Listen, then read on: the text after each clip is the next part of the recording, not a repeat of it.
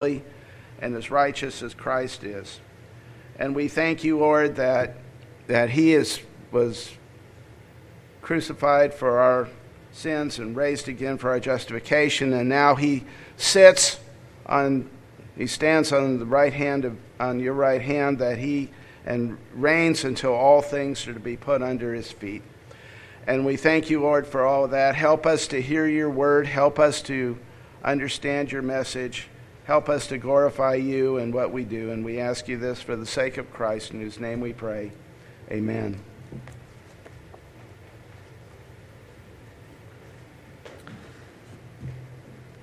Good morning, everyone. Good morning, good morning, good morning.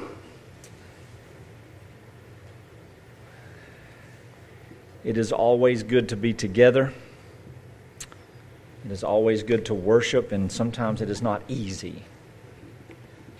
Not easy. Matter of fact, I would suggest that worshiping on the Lord's Day is probably the most difficult experience of the practicing Christian. We can do anything else. We can prepare for a vacation that'll cost us a year's salary. We can prepare for a get together. We can do all sorts of things. We can face death and disaster and disease.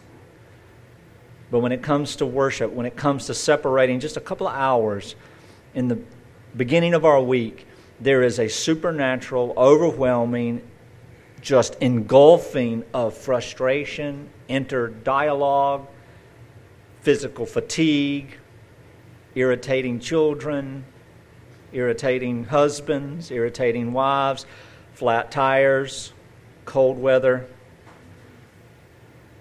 back hurts, eye hurts, butt hurts, head hurts, heart hurts. I'm hurt. You know, whatever it might be that could cause us to go, let's just not go assemble today. It happens. And those same things are probably more manifold on Monday morning, and then Monday morning we get up and go, oh, I got to go to work, and we just do it. We just do it. And it's good and it's bad and it's good. Let me tell you why it's good. It's good because, in that sense, is that we know we're not bound to some law of death. That if we skip the assembly, God is not going, uh, I'm going to get you now. You thought you had a flat tire last night. Watch this. That's not how the Lord works. It's bad also in a sense because it's exactly what we need we need to be under the teaching of the word. We need to be together. We are blessed in it. So it's bad when we skip it, but it's also good. It's also good because we know that, when, that we are not under condemnation. And that what we do or what we don't do, how hard we work or how lazy we are, how spiritually focused and vibrant we might be, or we feel that maybe we don't even believe anymore we are still in the hand of Christ. Because the efficacy, in other words, the, the, re, the reality of the power of Christ to save us and to keep us is not dependent upon us in any way, in any fashion, nor is it dependent upon anything that God does in us in any way that manifests in any permanence. Let me say that in an easier way. We don't put our hope in what God is doing in us. We put our hope in what God has done for us and what God has accomplished for us. And then we do hope in what God is going to do in and through us, but it is not our tether to our eternal life. It is not our tether to our joy. It is not our tether to our hope. And that is why you hear often what can easily become platitudes Christ is all. We like to sing the songs, right?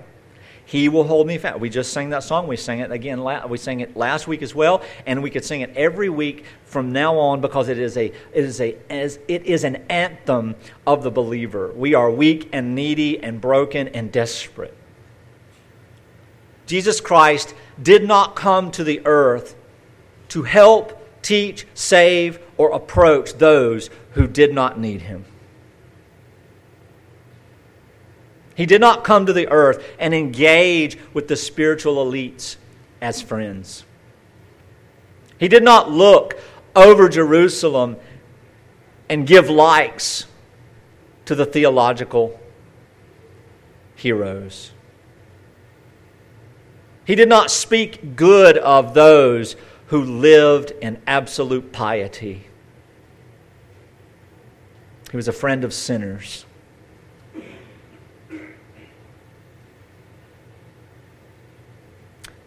Of which, as Paul would say, I am the foremost.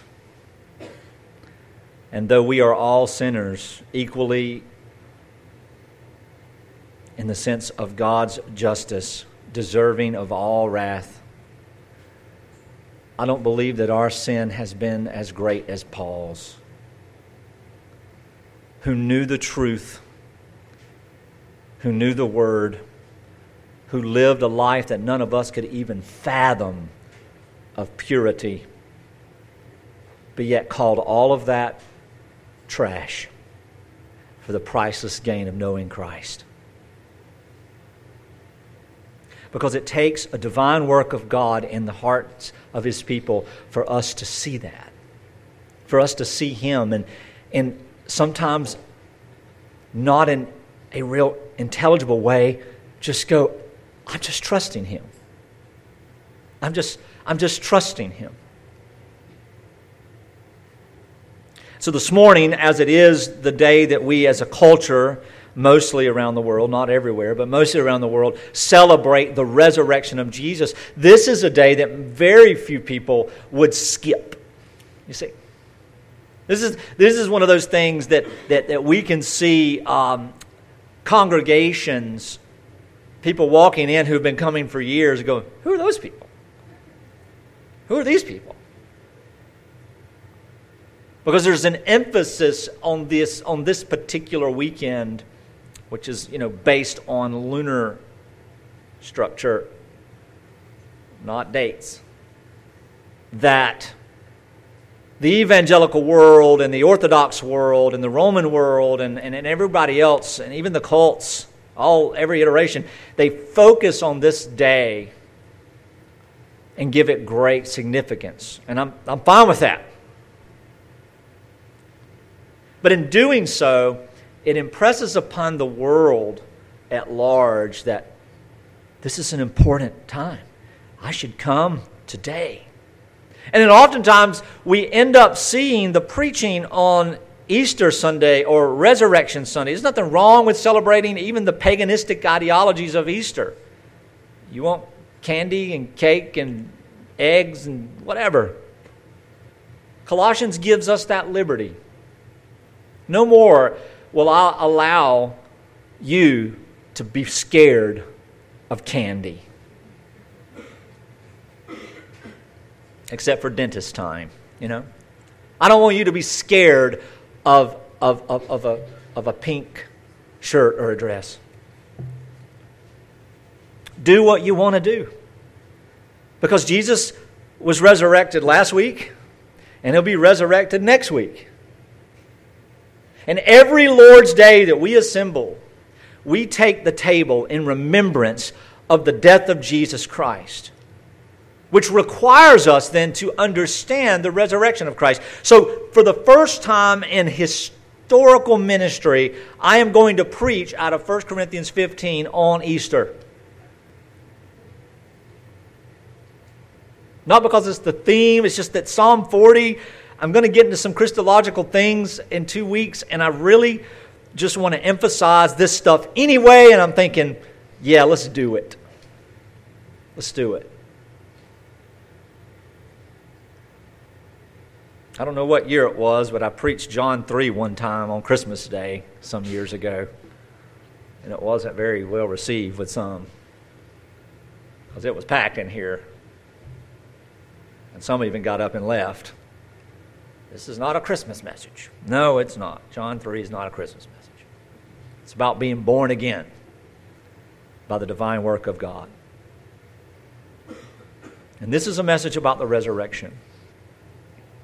And the focus that I want to put on, go to 1 Corinthians chapter 15. This is, it's not only important because Paul says it is, it's important because it is the thematic centerpiece of the entire Word of God and is the thematic pinnacle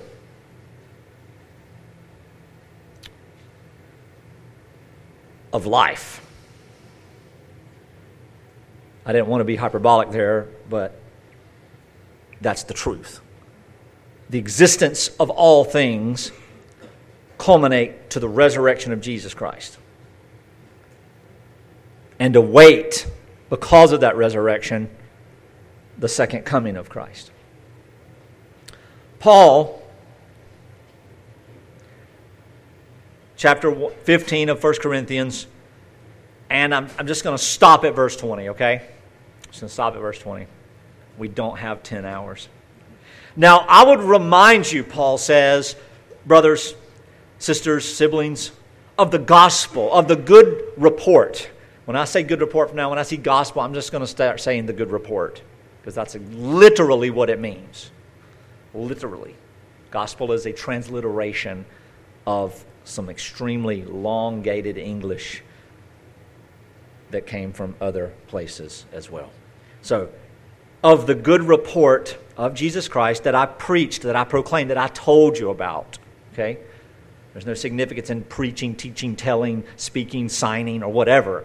He told them about it, which you heard and received. You, you, you accepted it, you received it, in which you stand, by which you are being saved, present active tense. Because there's not a moment in time that you were saved in your understanding of the gospel. Uh, your understanding of the gospel and the gospel in and of itself is the story of how you were saved at the cross of Christ. Does that make sense?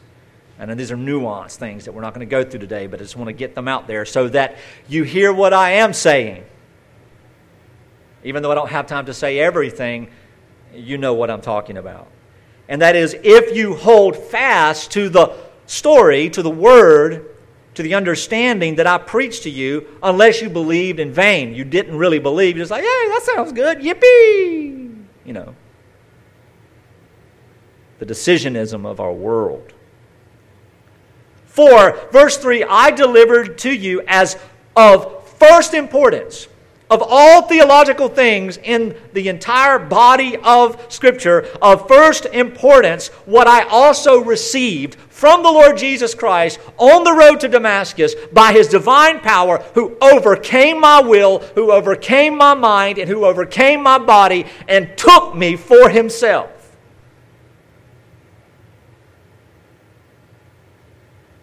Was not my choice. God, in his mercy and love, arrested me from death, rescued me from darkness well, why is God in the business? I didn't want to. Yes, you did. When you're made alive, you know that you didn't want to stay in darkness. Nobody in the darkness is going, I wish I could just get out of darkness. We love the darkness. See, that's John 3. That's Christmas. The light has come into the world, but people don't come to the light because they love the darkness. And when they do come to the light, those who love the darkness has clearly seen that their works as what they are evil. Nicodemus, I'm talking about you, you pious, kind, loving, spiritual teacher of Israel. You're living in the dark, buddy. But then those who do come to the light do so that it may be seen that their works have been carried out by God. See, redemption is carried out by God, salvation is carried out by God. And it doesn't beg the question that everybody asks in the narratives of Scripture, especially in the book of Acts what now? What, what, what, what are we supposed to do? Believe that it's been done. Believe that He's accomplished the work. Believe. Rest. Lay down. Stop working. Quit running. Quit climbing. Quit digging. Quit burning. Quit throwing. Quit training. Sit down and be quiet. Be still and know that I am God. Of first importance, back to the scripture, for our, He died. Christ died. Physically in his life, died in his body for our sins. And we don't have to read it. We don't have to be intelligent. We don't have to dig. We don't have to go, oh, our. Now, who are the ours? He's talking to the Corinthians, to the believers in Corinth. Written to them and for them, and then now by the sovereignty of God for us to read and to understand, for God has spoken through his apostle. And I'm going to show you that today in the context of the resurrection. In accordance with the what? Scriptures. Peter says it best, doesn't he? We did not come up with cleverly devised myths. We're not making up new things. We aren't working to create a narrative that fits the thousands of years of loose leaf connection. We are not that good. We have not come up with our own idea, but we are just declaring that which was declared to us by God through the prophets, time and time again, through hell and high water, through good and through bad, through thickness and through thin, through happy, through sadness.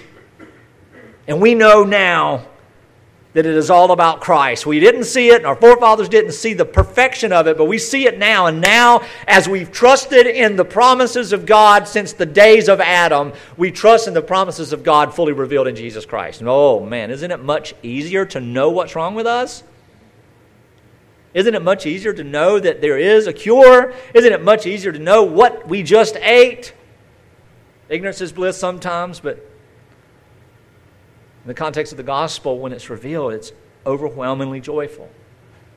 According to the scriptures, what is it that we learn, according to the scriptures, verse 4, 1 Corinthians 15, verse 4, that he was buried. He died. This is not a fake out. This is not a swooning. This is not something going on that, you know, some conspiracy. He was buried and that he was raised on the third day according to the scriptures, in accordance with what was written by the prophets. And then after that resurrection, he appeared to Kepha, or as we say in South, Cephas. That's second cousin to Cletus. That's Peter. And then to the twelve, which would include Matthias, not Judas Iscariot, right? Okay, so you know. There's always 12, and when one died, they just replaced him.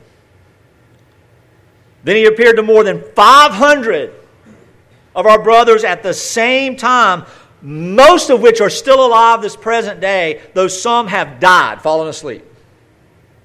Then he appeared to James, and then all, to all the apostles, and last of all, Paul, his testimony. He appeared to me as one untimely born. For I am the least of the apostles. And this is not self deprecation and woe is me and Paul being a little whiner pot like James Tippins. He is being honest. That's the tame way of saying that, right? Unworthy to be called an apostle because I sinned in a way that few people ever have. I led the charge, I gave the go order to stone Stephen for proclaiming the good story of the resurrected Christ. I gave the order to go into all the different cities in Asia and to snatch out men and women and children in the name of God Almighty, of Abraham and Isaac and Jacob. And I pulled them out by their hair and I put them in cages and I put them to death because they would not renounce the risen Savior. This isn't Aesop, this is Scripture. I persecuted the church of God. See how much more interesting it is when I start giving the like flowery narratives that I just sort of make up? Oh my gosh, I'd make a little good movie there. That'd make a good series. And how even when we see movies about Scripture, we get chills when Jesus gets an attitude with the Pharisees. Oh, yeah, get them, Jesus. Or when Jesus turns over the tables, there's that, there's that, you know. Or goes in kung fu chopping and whipping with James. Like, get them out of there, a bunch of money changers, yeah! He didn't get them then either, did he? He got them when he came back to life. And his job wasn't to get them anyway, it was to get us. You see the difference. Beloved, we have a tainted view of Jesus, even here amongst ourselves. because we love to play him out as the marvel man. And we think that the power of God is about shutting down the opposition. When the power of God is to defeat the enemies of Christ. And as we'll see today, the final enemy is death. Not the loudmouth neighbor or the theological, theological I said the theological, the theological bird dogs. For I am the least of the apostles, unworthy to be called an apostle because I persecuted the church of God. His emphasis is not there. His emphasis is on verse 10. But by the grace of God, I am what I am. And His grace toward me, His mercy, His loving kindness, His work, His intervention, His arresting, His power, His all that. This is what the grace of God means. God's grace is not this ethereal magic that He has and He goes, pew, pew, pew. It's not something God puts out, it's who He is. And it's how he operates from the attitude of his own will and the counsel of his own disposition and his own understanding of who he is and his sovereign, powerful, providential rule over every molecule and the non molecules that aren't. Now let that pop around in your brain for a couple of hours at 4 in the morning. We can't even go to the antimatter attitude. I'm talking about ex nihilo, baby. Nothing and when we think of nothing, we've made it something. And that's backwards. Moving right along, coffee after service. Okay. Don't listen to me. But His grace, His mercy, His love, His power, His work, His desire, His will, His work toward me was not in vain. On the contrary. This is where we need to pay attention, church. We're not antinomian. Because an antinomian is just a legalist with less to do. What that means is there are things for us to do. Paul says, I worked harder than any of them. Though it was not I.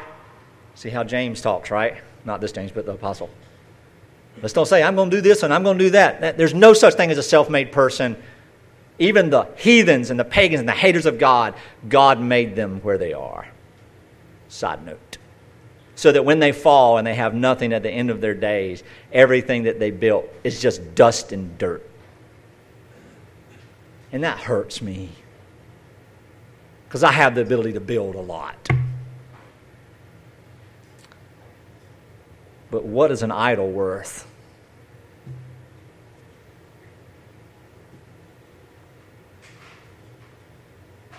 I worked harder than any of them, though it was not I, but the grace of God that is within me.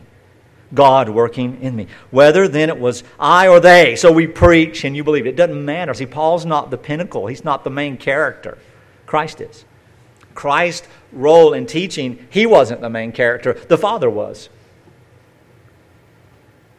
And the Spirit, the Paraclete, the one that comes aside that Jesus promises in John's Gospel, he wasn't the main character, Christ was. So now Christ is the main character. He was the main character all along, the glory of God revealed. Now, verse 12 through 20, which is our text for this morning 12. Now, let's see how I had to go back. Now, if Christ is proclaimed as raised from the dead, how can some of you say that there is no resurrection of the dead? But if there's no resurrection of the dead, then not even Christ has been raised. You see the illogical assumptions? And if Christ has not been raised, then our preaching is worthless. It's a waste. And your faith is worthless. It's a waste. It's empty. That's what vain means. It's empty. And we are even found to be misrepresenting God because we said about God that He raised Christ, whom He did not raise if it is true that the dead are not raised. For if the dead are not raised, not even Christ has been raised, and if Christ has not been raised, your faith is futile, and you are still in your sins. Then also, all those who have fallen asleep, means died, in Christ, have perished. If in Christ we have hope in this life only, we are of all people most to be pitied. There's a sermon there. But in fact, Christ has been raised from the dead, the firstfruits of those who have fallen asleep. Oh, it, I have to do 21 through 22, 23. I won't talk about it, but it needs to be heard. For as by a man, Adam, came death, by a man, Christ, has come also the resurrection of the dead. For as in Adam all die, and so also in Christ shall be made, all be made alive, but each to his own order. Christ the firstfruits, then at his coming, those who belong to Christ. Then he comes in the end when he delivers the kingdom to the Father after destroying every rule and every authority and every power, for he must reign until he has put all enemies under his feet. The last enemy to be destroyed is death.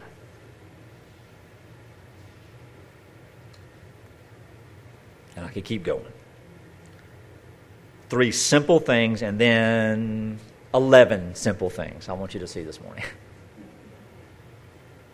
And I have a lot of cross reference scripture, so I wrote them all down so I didn't sound like a chipmunk running from a chicken truck. There's a false teaching happening in Corinth. There's a bunch of false teaching in Corinth. There's a bunch of false teaching in the context of doctrinal, theological thing, theological teaching. See, the word doctrine, we've made it a noun in and of itself as some special thing. The word literally means teaching. The doctrine of microphone and sound, the doctrine of monitors, the doctrine of uh, spe- spectacles, the doctrine of hair, the do- is teaching. It just means teaching. But there was some error in the theology in Corinth, and there was some error in the application in Corinth. There was some error in the area of discipline in Corinth. A whole lot of sinful stuff going on, a whole lot of bad attitudes and unloving things. Which is why, you know, two chapters ago, Paul made it very clear what the greatest gift was, right? A whole lot of abuses of gifts and seeking out supernatural things rather than holding into the supernatural things that God has ordained for the church. So there's a lot of, there's a lot of false teaching. Some people in Corinth denied the resurrection of the dead completely. That was one. Others denied that then anybody else would be raised. And so Paul is saying, hey, if you deny that Christ, that, that you deny the resurrection of the dead generally, then you have to deny that Jesus raised from the dead specifically. And if Jesus wasn't raised from the dead specifically, then we are really stupid people. Because we are creating churches and ministries and we're preaching and we're going across the world and people are dying for this stupid message. What are we doing? We are dumb. That's what Paul's that's Paul's argument. And we ought to be pitied. You see why it's important to listen to what people say concerning the person of Christ and what he did and what he accomplished? Because to take away part of what Christ did and accomplished is to deny who he is and who he says he is. And in doing so, whether it be anything small, the virgin birth, there's no resurrection if Mary is not God's ordained life bringer.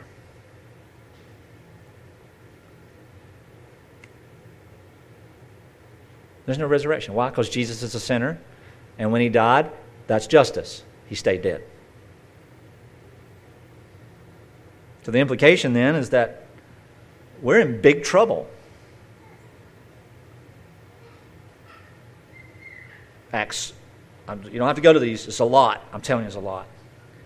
Acts 23, 6 through 8. But when Paul perceived that one part were Sadducees and the other Pharisees, I don't have time to explain that, he cried out in the council, Brothers, I am a Pharisee, son of Pharisees, and it is with respect to the hope and to the resurrection of the dead that I'm on trial. You notice that that's what got Paul in trouble. Not preaching the teachings of Jesus, not preaching the death of Jesus, but preaching the resurrection of Jesus. And when he said this, a dissension rose between the Pharisees and the Sadducees, and the assembly was divided. For the Sadducees say that there is no resurrection, nor angel, no spirit, but the Pharisees acknowledge them all. See the word? Gnostical. Non Gnostical. I mean, they, they, they, denied the, the, the spiritual side of things, they were anti Gnostical.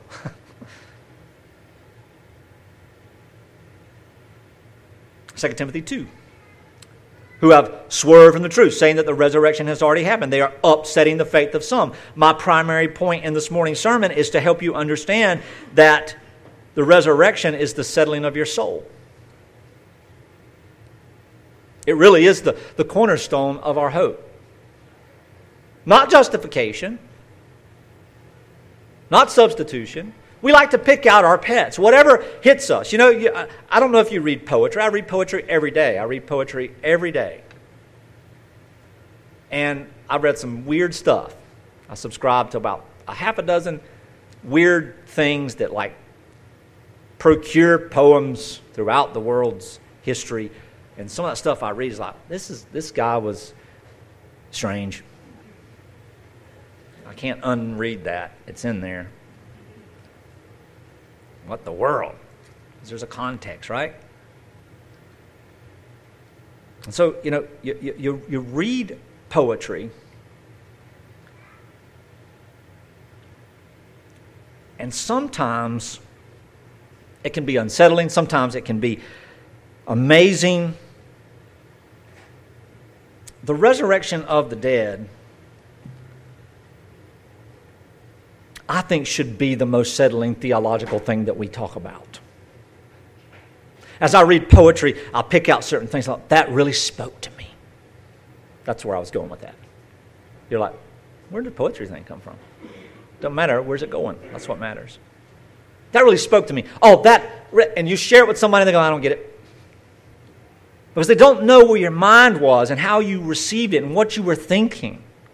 They don't know the context and your perception. They don't know your assumptions.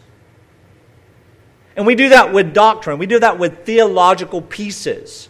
And some of us, when we think of adoption, because of the lack of parental love or affection, or maybe we didn't have a close family, and we think of God adopting us. See, that's part of the explanation of redemption. It's not a separate thing in redemption, it is redemption.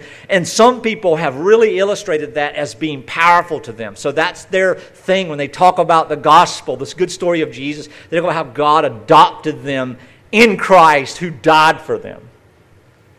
Some people like talk about grace and mercy and love, and it's all true and it's all part of the gospel, and you don't have to have it exhaustively. And there's not a requirement in God's economy of pro- proclaiming the gospel. There is not a minimum requirement. Everything that we say about the gospel must be true. And we do not get to decide what God has already established in the hearts and minds of others and his people when we may plant a seed just about the resurrection, or just about justification, or just about love, or just about hope. Because to do so makes us God, that we know what needs to be said and done in the context of the sharing of the good story. And if we don't get all those pieces right, then God can't save. See how that's so backward? God has already saved. That God cannot grant faith without our perfect teaching. Balagna. And not even Oscar Mayer, that greasy old fat stuff that you have to gnaw with a saw to get out. Bologna. Some of you like, that's my favorite. Well, you go ahead and eat that stuff. I'll eat the offals that are better presented. Chicken beaks and pig ears. It's baloney. It is the power of God unto salvation. The work is finished. It's not the recitation, it's the work of Christ. People swerve from the truth. If Christ in 1 Corinthians 15, 14, I mean, where we are right there, if he has not been raised, some people are saying that the resurrection has already happened, like in Thessalonica. So you're upsetting people, stop it. I get that question a lot when I'm out in the world and around unchurched people. Oh, you preacher, hey, uh, you think Jesus is coming back in July? I hope so. Or August. I don't, I don't know. What's the Bible say? That we can't know. Oh, well, I watched 75 hours of this guy on YouTube last weekend. I'm sorry you did that. you could have learned like Greek or Spanish in that kind of amount of time. That's what we do, right? Oh, you don't believe in the rapture? I, I don't believe what the Bible teaches. And the Bible teaches me not to bother myself with those things, especially not to bother you. I mean, it's a hobby horse, most definitely. As someone who has spent way too many hours in the Johannine literature, that's the writings of John, as a hobby, I got a lot to say about the second coming. But I'm not going to usurp what is most important for that. We can talk about that another time. If you haven't been raised, he, ha- if he hasn't been raised, then our faith is worthless. In 1 Corinthians chapter 1, Paul says these words For Christ did not send me to baptize. Christ didn't send me to assimilate and acclimate and publicly pronounce you into the church. Christ sent me to preach the gospel, the good report, and not with words of wisdom and theological fervor, not with argument and plausible argument.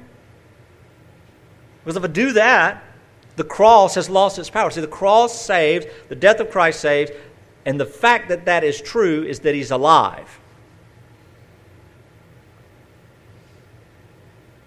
For the word, the story of the cross is stupid to those who are dying in their sins.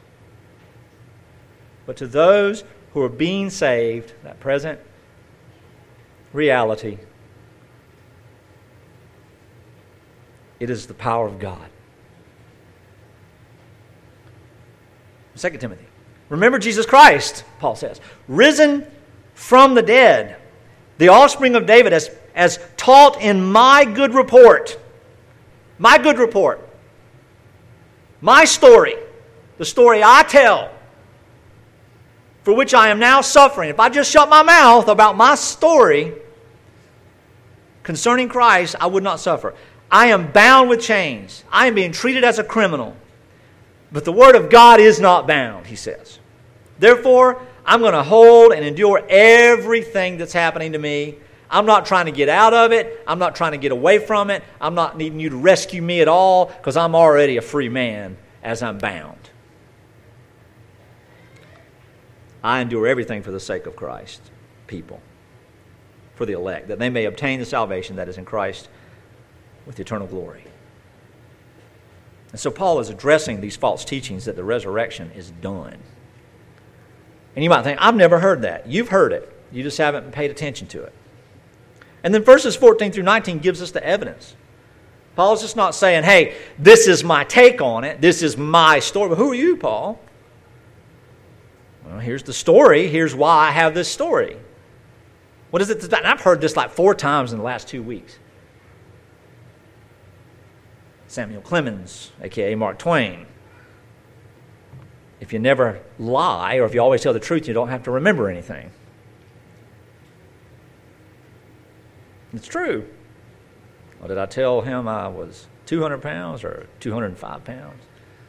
I had a million dollars or a million sixty that I went to Florida or was it Mississippi? Oh, I can't remember. And you get caught in your lies. The truth doesn't really escape you. Often. It can. The evidence of the resurrection, Paul affirms that Christ has indeed been raised. And he says the evidence is very clear in three different things. What does he say? The preaching of the apostles. Look at that. He has been raised. It's true. We preached it. The preaching of the apostles. The second thing he says is the faith of the believers. People have believed it. I'm going to give you a rollout text for this as well. And then Paul's own encounter, as I read a, a minute ago. His own encounter with Christ. See, that was the defense that Paul had to walk into every room. Have you noticed that?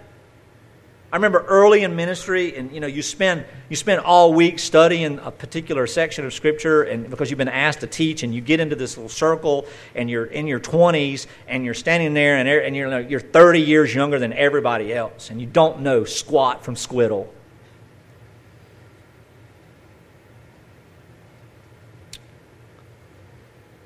And they're introducing all these people and all their accolades and all the stuff they've accomplished, and you know Hey, James, you got a bio? Yeah?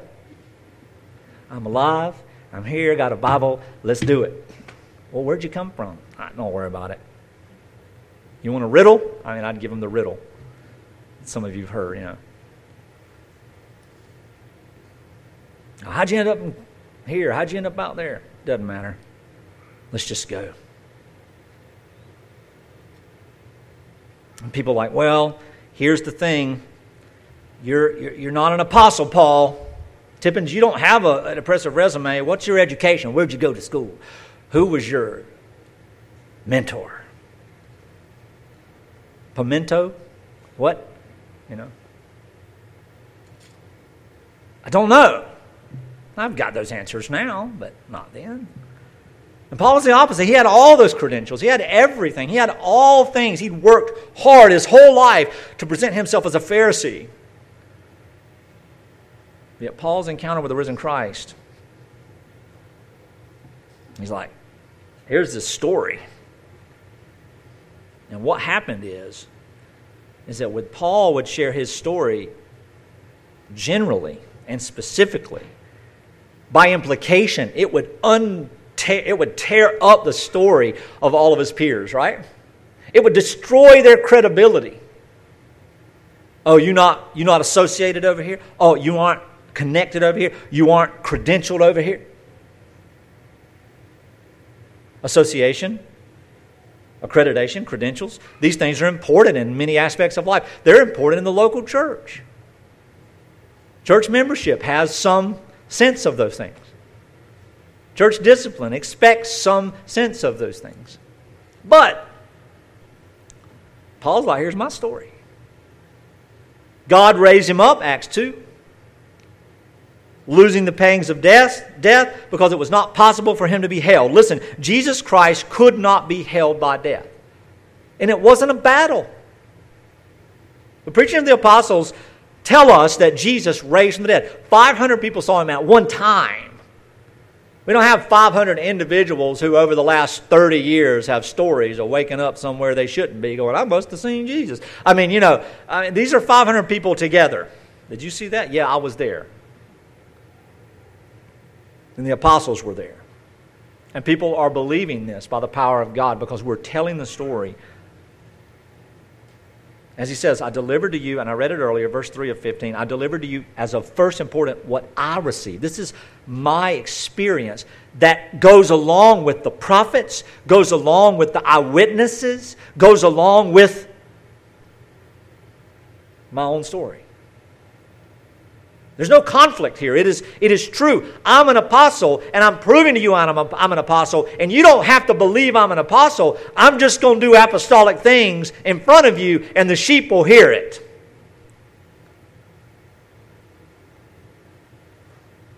We don't have to worry whether people believe our credibility or not.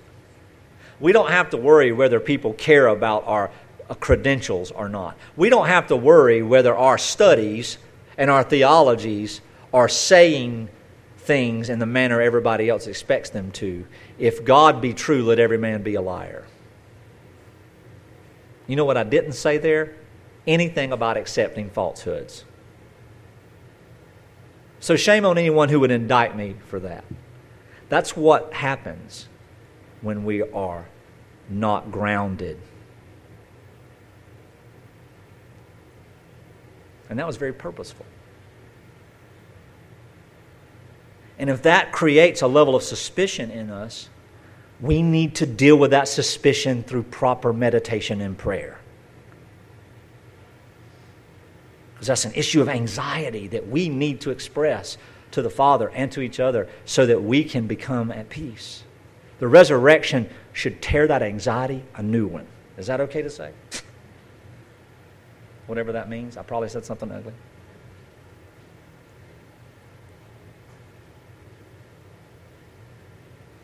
Paul says the preaching of the apostles. In Acts chapter 4, and with great power, the apostles were giving their testimony. Not I was and now I am, and I used to do this, and that's not the testimony. The testimony is Christ. I see Christ. I saw Christ. I know Christ. Christ came to me. Christ. They were given their testimony to the resurrection of the Lord Jesus Christ, and great grace was upon them all. Acts 4:33. The preaching of the fact that Jesus Christ is alive. The faith of the believers. But the words, it was counted to him. This is Romans chapter 4. I don't want to get into Romans 4. Let's just listen to it as a proof text. Were not written for his sake alone, this is Abraham speaking, but also for ours. It will be counted to us who believe in him who raised from the dead Jesus our Lord and who was delivered up for our sins and raised for our justification. See, these are rich, meaty theological truths that every Christian needs to apprehend early in their relationship with the gospel. And if we do well, the church and the pulpit can teach these things in a manner congruent with the simplicity of the, of the transmission of the holy text. In other words, the simple way in which the Bible was written and given. That's what transmission means.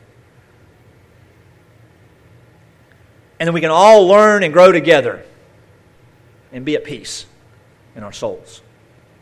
That's the, that's the banner of a church united. Peace. Not in every aspect of life, because peace comes in the midst of great pain. Intimacy grows in the midst of great division. Because reconciliation brings intimacy. You can't have reconciliation without separation. So when it comes to the resurrection, we see that is the, re- that is the reconciliation of all the promises and all the practice and the power of God together. Faith of believers is counted for our justification. Having been buried with him in baptism, Christ, uh, uh, Paul says to the church of Colossae, chapter 2, verse 12, in which you were also raised with him through faith in the powerful working of God who raised him from the dead. And Paul talks about his approach to Damascus the light from heaven. Saul, Saul, why are you persecuting me? Who are you, Lord? He says, I am Jesus whom you are persecuting. 1 Corinthians 9 Am I not an apostle? Have I not seen the Lord Jesus? Are you not my workmanship in the Lord? Do you not see that God, through my story, through my testimony of the risen Christ, has opened your eyes, shown you salvation? And now you are growing in the knowledge of grace and you're loving one another and you're multiplying the efforts of the gospel in your own lives? You not see the work? You know what Paul never said? By golly, your systematic theological volumes are perfect. No, every time he wrote, he was cleaning those up, wasn't he? To the saints. It's important that we perfect that, clarify that. That is not our tether to joy. Jesus is. If Christ has not been raised, Paul says, our preaching is worthless. Why are we doing it? If Christ has not been raised, your faith is worthless.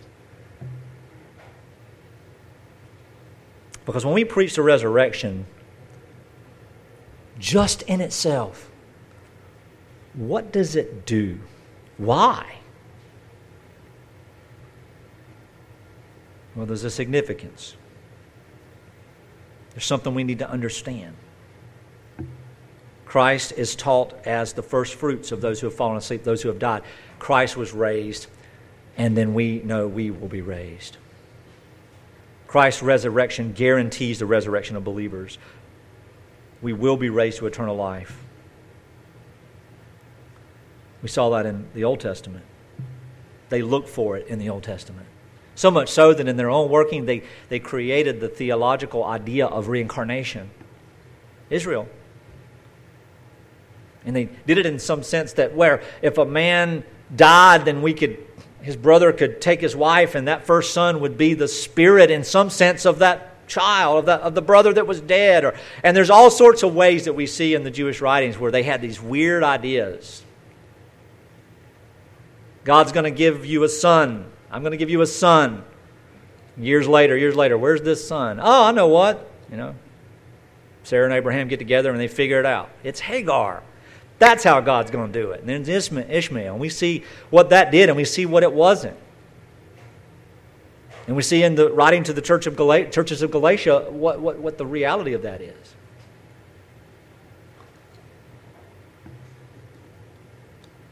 Jesus says, Yet a little while, and the world will see me no more, but you will see me because I live, you will also live. If the spirit of him who raised Jesus from the dead dwells in you, he who raised Christ from the dead will also give life to your mortal bodies through his spirit who dwells in you. So it is with the resurrection of the dead. What is sown is perishable, what is raised is imperishable. It is sown in dishonor, it is raised in glory. It is sown in weakness, it is raised in power. It is sown in a natural body, it is raised a supernatural body.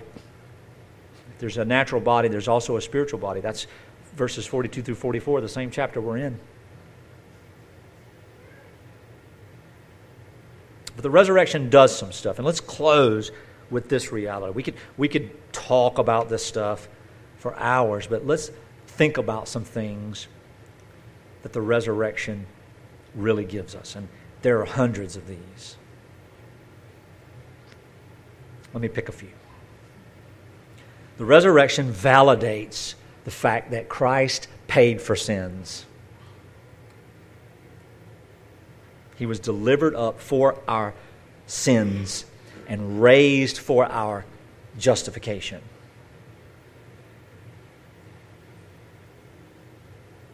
This one that I hesitate to say because it sounds so weird to so many suspicious ears. The resurrection of Christ empowers our lives to be different. Why? Because our hope is in this promise and His power as His people. So, therefore, we can see the instructions of the New Testament and put them into practice. Not so we can prove we're saved, not so we can earn our salvation, not so we can grow to such a great thing that God says, Look at there, almost Jesus, come on in, which is where a lot of reformed type people go in the more contemporary model. but we can. We can be raised to live by faith, holding on to the fact that we will be perfected one day. It's not a process of perfection, it's a promise. Hold to it. The resurrection guarantees that we will live forever. We will be raised to life. We do have eternal life. Christ has been raised from the dead, Paul says. He is the first fruit as evidence.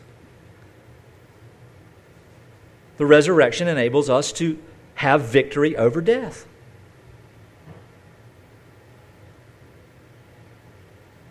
In what way? We will be raised to life. The wages of sin is death. We are not going to be found guilty for our sins because Christ took our guilt. The guilt is over. The payment is made. The sentence has been executed. There's not even a trial, it's over. We have hope. Death must reign until he's put all his enemies under his feet. The last enemy to be destroyed is death. And in this, the resurrection allows us to know and to understand and to access God in his presence and power. Come bold before the throne of what? I'm doing my best. Come bold before the throne of I made a mess but I fixed it. Come bold before the throne of, uh, no, come bold before the throne of grace. Grace. God the Father cannot count your sins against you, nor can He punish you, because He has already counted them and punished them in Christ. And Christ is alive, therefore it is satisfied.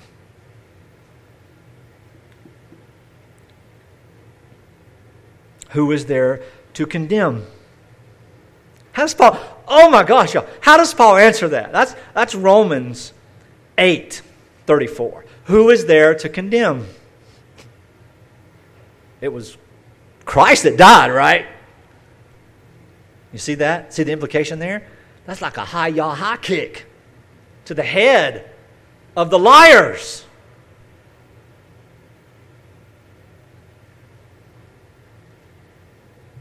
Wow. More than that, he was raised, who is at the right hand of God, who is interceding for us. Now, I got that one. I died for that one, I died for that one. Sins are forgiven. And this isn't how it works. You know, God doesn't have to inform himself through himself, by himself, about himself. I mean, he's omnipotent. and omniscient. He knows all things and he's all powerful. The resurrection proves the authority of Christ Jesus, the God man, as God and Lord. God has highly exalted him. Philippians 2, verse 9. And bestowed upon him the name that is above every name, so that at the name of Jesus, every name, every knee would bow, shall bow, and in every and in heaven and earth, under the earth, and every tongue confess that Jesus is Lord, to the revelation of the reality of the glory of God the Father. And there's redundance when I say that. The resurrection gives the believer a hope that is alive. It's not about this world, beloved. It's not about our accomplishments. It's not about our things. It's not about what we are looked at and seen as. And it is so hard. It is so hard sometimes to look at your life and you think, I have lived in this Christian circle and there's so much damage that has been done in these Christian circles. There's so much time that has been wasted, but God is sovereign in it and God is purposed in it for our good and for our joy to the praise of His glory and His purposes and His power so that we can say we have a, a living hope. Blessed as blessed be God, the Father of our Lord Jesus Christ, according to his great mercy, has caused us to be born again to a living hope through the resurrection of Jesus Christ from the dead. 1 Peter chapter 1. I've already said this, but the scripture talks about having access to the Holy of Holies through the presence of God. We enter the presence of God by the blood of Jesus, the new and living way opened for us through the curtain, that is, through the flesh, through His flesh. And since we have a great high priest over the house of God, let us draw near with a heart in full assurance of faith.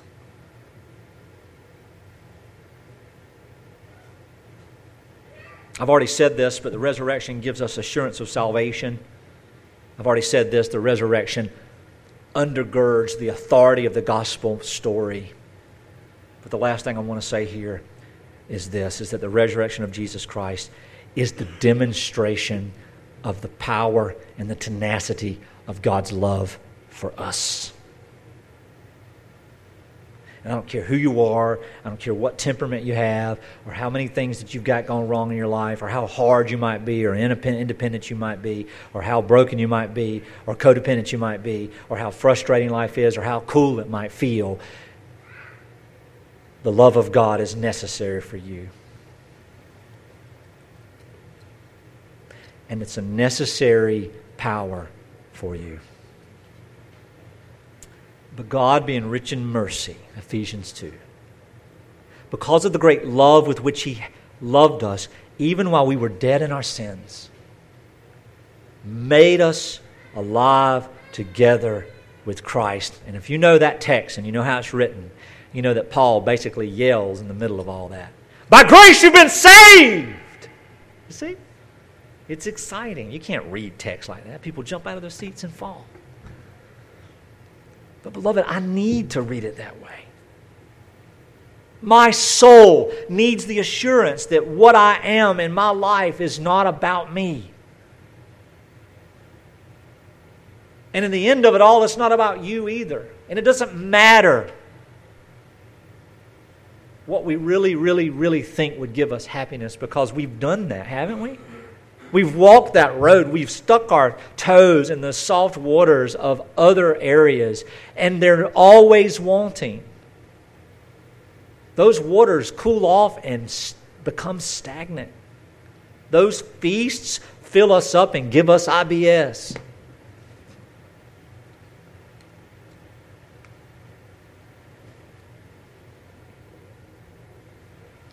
Those pursuits of strength and focus, they end in injury.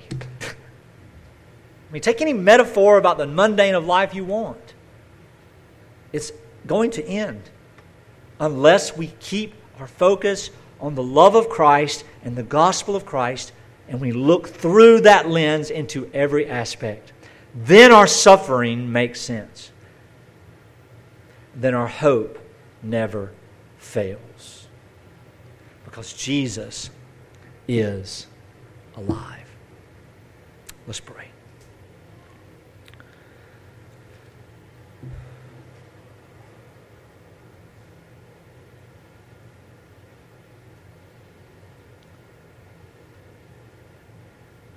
What is perishable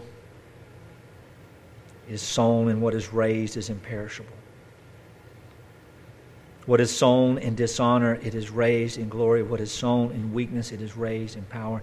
Father, you have done these things in Jesus Christ, your Son, who came and was sown in dishonor as perishable and in weakness and in natural body and was raised, glorified as a promise that we too shall be raised with him. Please, Father, I pray that which I need most and don't even know what I need most. So your spirit praying for me is more important than my own prayers. As I pray for us as a spiritual family, as I pray for our households, our marriages, our children, their marriages, our grandchildren, our friends, our family, our neighbors, our enemies. Father, I pray that you would keep us from doubt, that you would hold us in joy. But we know what we are and we know where we are, and this world is always cooking the recipe of fear and anxiety and uncertainty and doubt and that is okay. It is the natural sense in which we live as natural beings. So, Father, we need to look and long for that supernatural, that divine work that you've promised us, Father. Let these things and this and this body and this mind and this life remind us of the promise of the resurrection to overcome the problem of this present world. They will not leave, but oh God, one day we shall. And all these things shall be put under your feet in Jesus Christ, in whose name we praise you and in whose name we speak to your ears. Amen.